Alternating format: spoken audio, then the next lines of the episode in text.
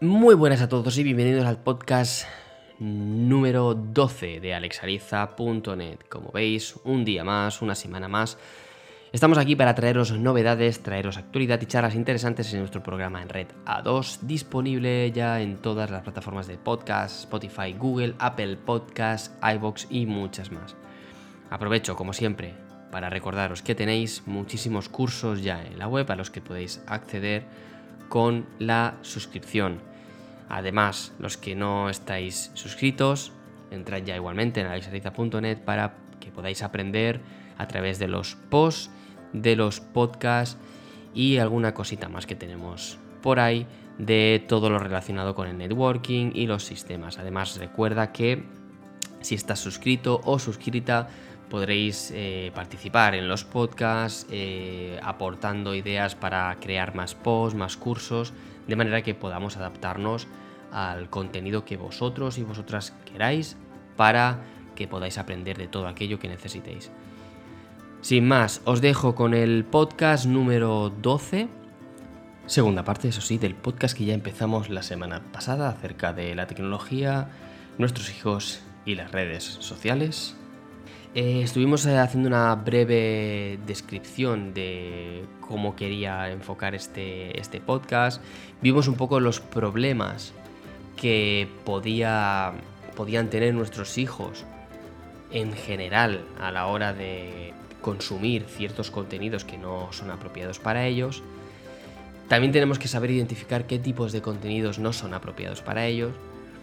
Pero sobre todo hablamos de la educación, es decir, de la educación que tenemos que darle a nuestros hijos, pero que primero necesitamos nosotros tener esa educación y ya no solo tener esa educación, que bueno, esto podemos aprenderlo por cualquier por cualquier red social o por cualquier plataforma de, de streaming a nivel de curso, sino que es muy importante que nosotros seamos el ejemplo de ellos.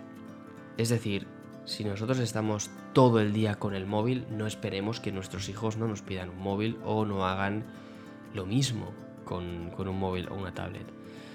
Por lo tanto, tenemos que ser los eh, principales maestros y, y, promulgar con el ejemplo a nuestros hijos.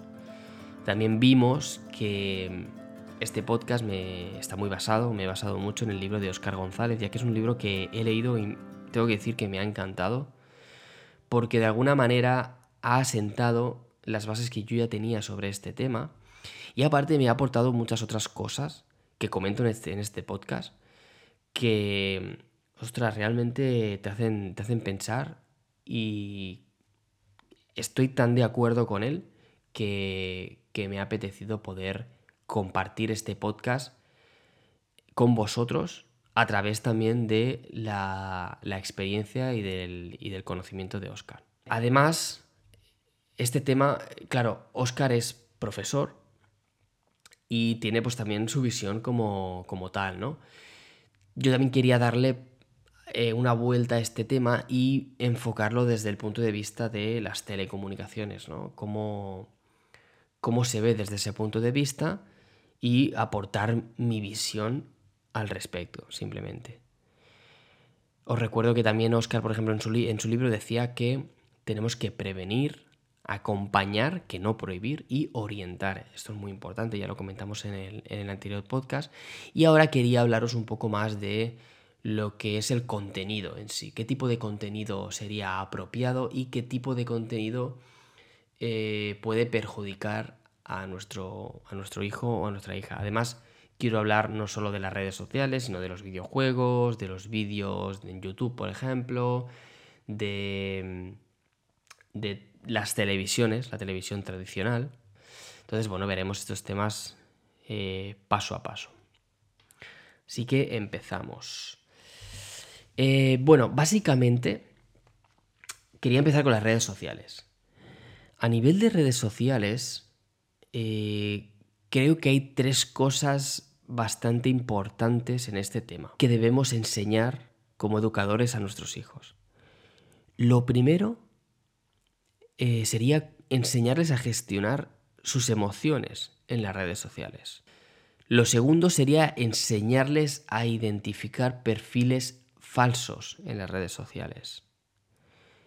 Y el tercer punto sería eh, aprender cómo y lo que se opina y se dice en las redes sociales. Es decir, enseñarles eso, a que aprendan cómo opinar y aprendan a leer las opiniones de las redes sociales. Todas las redes sociales exigen una edad mínima para su acceso. Unas son 14, otras son 16, esto depende. Pero muchos padres no saben eso. Y la inconsciencia lleva a que los niños de 12 años o incluso menos no solo tengan acceso a las redes sociales, sino que encima lo hagan sin supervisión. Es más, muchos ni siquiera saben que, las que la legislación española prohíbe a menores de 14 años tener este tipo de perfiles. Y aquí quiero hacer énfasis en un tema muy, muy importante. Eh, quiero que todo el mundo entienda que las redes sociales no, no son solo peligrosas por estar expuesto a diferentes posibles acosos por parte de gente, pedrastras, etcétera, con perfiles falsos, sino que muchas veces el problema está en los grandes influencers.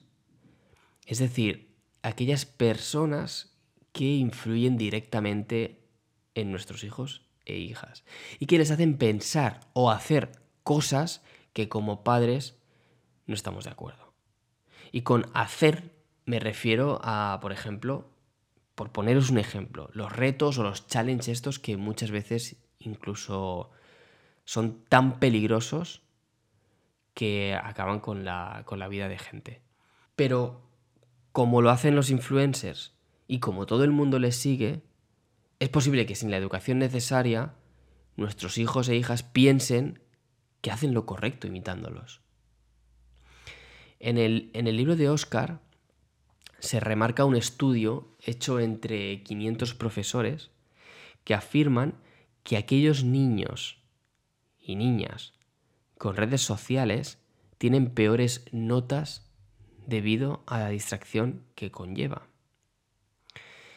¿Y qué decir del nuevo estrés que se genera a los niños y niñas cuando no tienen el wifi o conexión a internet? El famoso FOMO, el Fear of Missing Out, el miedo a perderse algo, ¿no? En definitiva, es un arma de doble filo. Mientras el acceso a las redes sociales puede ser positivo para el desarrollo de nuevas conexiones neuronales, eso está demostrado, puede llegar a, una adicción severa y esa adicción puede llevar a pues lo que decíamos, ¿no? Problemas a la hora del estudio y dependencia de ciertos eh, influencers e imitar ciertas conductas que seguramente no sean las correctas. Entonces, ¿qué podemos hacer para evitar esta adicción severa? Pues una de las cosas sería fomentar la lectura a los niños. Insisto, si podemos ayudarles con el ejemplo, es decir, que nos vean a nosotros leer, sería ideal. Segundo, no adelantarles la edad de acceso a las redes sociales.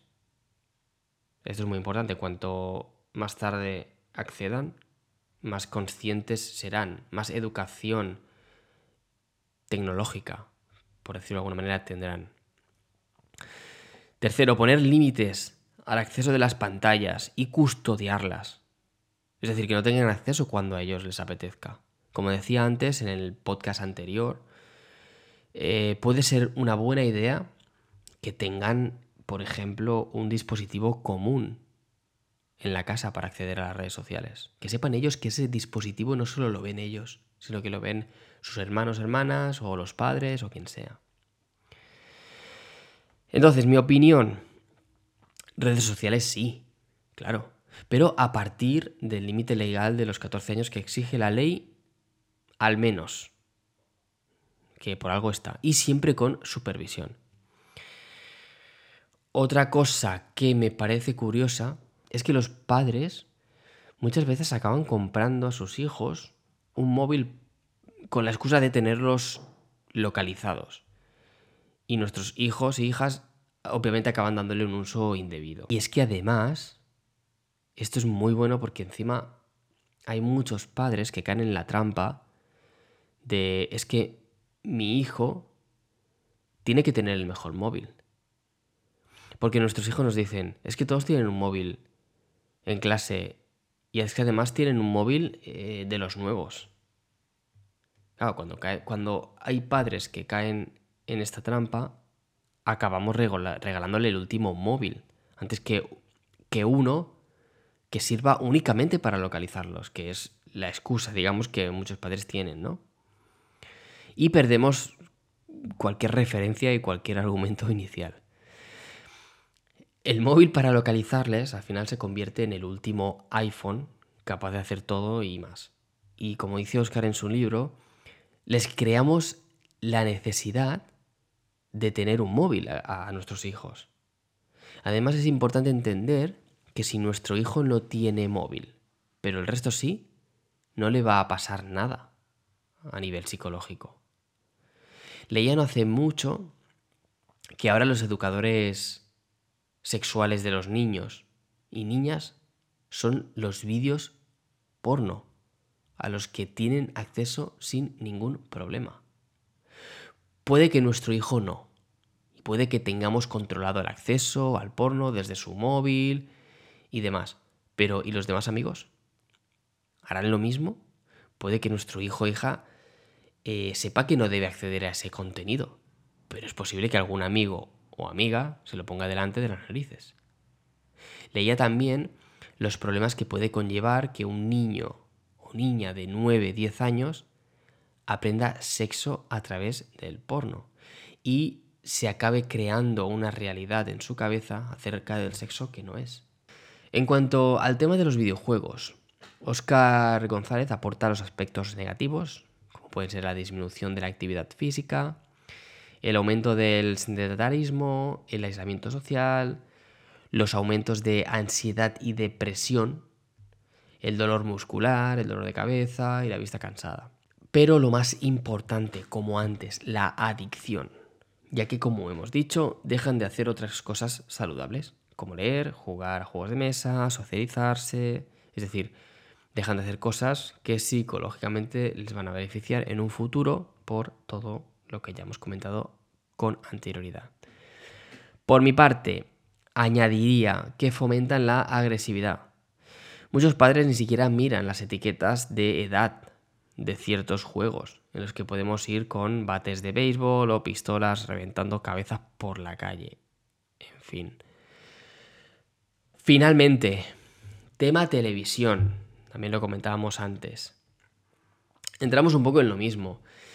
Eh, cierto contenido puede, puede ser nocivo para la educación de nuestros hijos. Contenido que obviamente no está calificado para ellos. No suele haber tanto problema porque la televisión, al tener horarios protegidos y no poder elegir qué consumimos, es más fácil que nuestros hijos e hijas no se enganchen. Hablo de la televisión tradicional, ojo, ¿eh? No hablo de Netflix, HBO, Disney Plus, etc. Tened en cuenta que ahora precisamente el gran problema es ese. Los niños crecen con el contenido a demanda. Y alguna vez mi hija mayor me ha dicho que le ponga la Peppa Pig en la tele. He tenido que hacerle entender a regañadientes que yo no puedo escoger lo que hacen en la televisión. Pero claro, si los abuelos tienen tablet con contenido a demanda, la eterna pelea con, con los abuelos, tienen que entender que en casa solo hay televisión y que la televisión no es a demanda. Además, otro gran error es que muchos padres a mi parecer, colocan la televisión a los niños en la habitación. Además, yo creo firmemente que no solo es malo tener la televisión en su habitación a edades tempranas, sino que también es malo a los 18. Es decir, estudios afirman que el fracaso escolar de gran parte de ellos reside en la distracción de tener una televisión en su habitación. Además, leía en bitónica.com que los adolescentes con televisión en la habitación acaban siendo más adictos, más antisociales, por pasar menos tiempo en la mesa, por ejemplo, con la familia. O incluso acababan teniendo una peor dieta, ya que acaban comiendo cualquier cosa para poder estar en su habitación comiendo. Acaban, por ejemplo, comiendo menos verdura, menos fruta, etc. Esto lo indica también en el, estudio. Y eso conlleva también en muchas ocasiones a trastornos de la alimentación, bulimia, anorexia, obesidad, etc. Bueno, acaban quizá comiendo mal y nosotros, como padres, mm, podemos no llegar a controlar qué es lo que comen. A menos que luego, pues, hagamos análisis de lo que han tirado a la basura, etc. Además, eh, el estudio también indica que se distraían con facilidad a la hora de estudiar, ya que incluso estudiaban con la tele de fondo, llevándoles al fracaso escolar o a un peor nivel de estudios. Eso sí, todo esto de las pantallas, móviles, etcétera, pues todo no va a ser, no va a ser malo. Eh, podemos hablar también en otro podcast de las cosas positivas que pueden aportar este, este tipo de, de, contenido o de, o de cosas relacionadas con el móvil, la tablet. Y ya, para acabar, ¿qué pasa con esos padres que publican cosas de sus hijos en las redes con temprana edad? Como dice Oscar en, en su libro, eh, hay un libro llamado American Girls, Social Media and the Secret of Teenagers, que el 92% de los niños ya tiene una identidad digital a los dos años. Entiendo a esos padres que cuelgan fotos de sus hijos de manera pública porque quieren mostrar su felicidad. Vale, ok. Pero también tienen que tener en cuenta que no son dueños de la identidad digital de sus hijos. Y esas cosas pueden acarrear problemas a nuestros hijos en el futuro. El ciberacoso o el grooming pueden llevarse a cabo por personas que puedan tener acceso a esas fotos. Es común que pedrastas usen ciertas fotos de menores para alterarlas y modificarlas y usarlas para pornografía infantil con sus caras y obviamente lucrarse con ello. Otra práctica común es que si encima publicamos con ciertas pistas de dónde vivimos o qué actividades hacemos o dónde estamos, no solo nuestros hijos pueden ser víctimas del acoso, sino que sepan que no estamos, por ejemplo, en casa, etc., sino que podemos ser también nosotros víctimas de un allanamiento, por ejemplo. Otros problemas cuando sean grandes y teniendo en cuenta que el 87, ojo, 87% de las empresas consultan las redes sociales a la hora de contratar a alguien, resulta muy fácil descartar a una persona si tenemos información sobre ella o de sus padres, pues a nivel, por ejemplo, de ideología política, etc. Y que a la empresa, pues, no le cuadre por lo que sea esto puede al final perjudicar seriamente a tu hijo. Y recordamos que una vez que lo publicamos, difícilmente podemos borrar esa huella por más que queramos, ya que incluso pueden haber sido guardadas por, como ya decía en otro, otro podcast, por terceros sin saberlo. Y esos terceros publicarlo o difundirlo cuando les dé la gana. Así que antes de hacer esas publicaciones, pregúntate qué quieres demostrar a la gente colgando las fotos de tus hijos. ¿Te sale a cuenta lo que puedan pensar respecto al daño que puedes hacer a tus propios hijos e hijas? En fin, espero que este tema os resulte interesante. A mí al menos me resulta muy interesante, sobre todo porque, bueno, al final cuando tienes hijos, que es mi caso, eh, te toca muy de cerca, ¿no? Y tienes siempre esa, esa incertidumbre, ¿no? De cómo, cómo educarlos, cuál es la mejor manera, etc. Por eso estuve informándome, o bueno, me ha gustado siempre leer este tipo de cosas y di con el libro de Oscar González y la verdad es que me gustó mucho, repito, y me apeteció hacer un, un podcast al respecto, porque creo que es un tema que tenemos que estar todos, todos alerta. Sobre todo, ya te digo, si somos padres.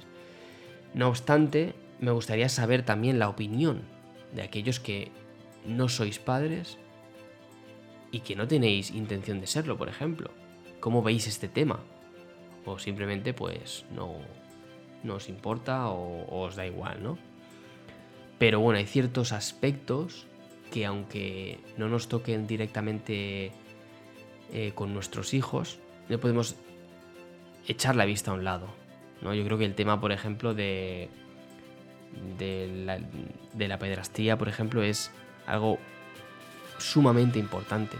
Que tengamos hijos o no, tenemos que poner foco ahí e intentar que estas cosas no se produzcan. Así que espero vuestros comentarios vía mail para poder contestaros y os mencionaré en los próximos, en los próximos podcasts si queréis. Y sobre todo, os recomiendo encarecidamente que podáis leer el libro de Oscar González, como os decía. Eh, yo no recibo un duro, ni nada por el estilo por mencionarlo, tampoco lo conozco, ojalá pueda conocerlo algún día o pueda entrevistarlo algún día, pero repito, su libro me parece una, una estupenda guía para poder tratar este tema. Además, me gustaría hacer un podcast también de este tema eh, enfocado en mucha más profundidad a las redes sociales, ya que hay muchos temas que derivan de la publicación, como os decía, ¿no? El tema de la publicación de, fotos de nuestros hijos en las redes sociales eh, no solo puede conllevar a que alguien coja esas fotos y conozca dónde vivimos, etcétera, sino que luego puede conllevar al niño o a la niña a problemas muchos más, mucho más serios dentro del instituto, por ejemplo, cuando vaya, o la universidad, etcétera. Eh, puede ser víctima del bullying si alguien pues eh, tiene esas fotos y las modifica, las manipula, etc. Hay casos de este tipo. Entonces, me gustaría hacer un podcast más enfocado a este tema si os interesa, así que hacedmelo saber y lo comentamos. Gracias a todos y todas por escucharnos. Nos vemos o nos escuchamos en el siguiente podcast.